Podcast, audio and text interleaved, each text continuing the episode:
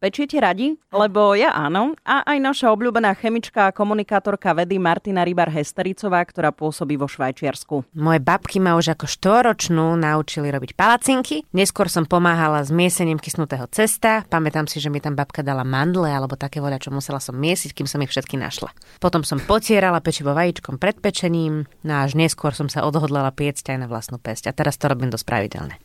Mm, Ňam. A viete, kam smerujeme? No, Palacinka? Raňajky, raňajky. Počas pečenia prebieha veľmi veľa fyzikálno-chemických procesov. Chemendex. Hodina chémie, ktorá vás bude baviť. A niektoré tie fyzikálno-chemické procesy začínajú už dávno pred pečením. Otázka znie, prečo potírame koláč vajíčkom pred pečením? Vajíčkom sa potiera preto, aby pred pečením nevyschlo a po pečení, aby ostalo pekne lesklé a aby zhnedlo. Počas pečenia prebiehajú dva hlavné procesy, vďaka ktorému koláče a pečivo v rúre zhnednú. V prvom rade ide o karamelizáciu, tento proces prebieha medzi cukrami a o tzv. Maillardovú reakciu, čo je biochemická reakcia hnednutia, ktorú objavil francúzsky lekár Louis Camille Maillard v roku 1912.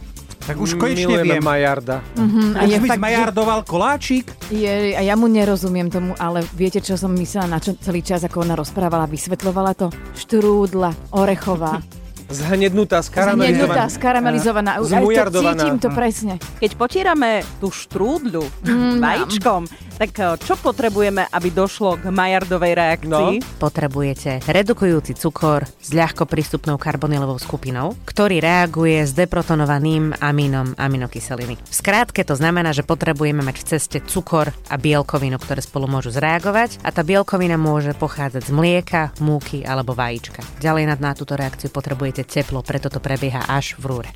Manželka, keď dáva tú štrudlu do uh, rúry, tak ja sa vždy predtým pýtam, deprotovaný amín, dala si?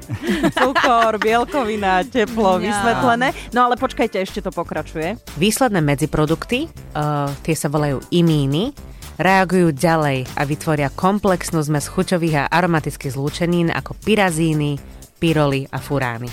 No a celá táto zmes dodáva upečenému pečivu, ale aj chlebu, nádhernú vôňu a chuť. Imíny, to znamená, že niekedy ti to aj vybuchne v tej To rúre. je výbuch tých chutí. Áno, explózia. Tak fajne to narastie, viete ako? Áno, jasné. Takže, čo z toho vyplýva, keď potírame koláč vajíčkom? Potieranie vajíčkom poskytuje viac bielkovín na tú majardovú reakciu, teda viacej materiálu na reakciu a výsledkom je hnečia farba pečiva po upečení. Bolo by ideálne, keby si nám tú Majardovú reakciu predviedla napríklad zajtra ráno.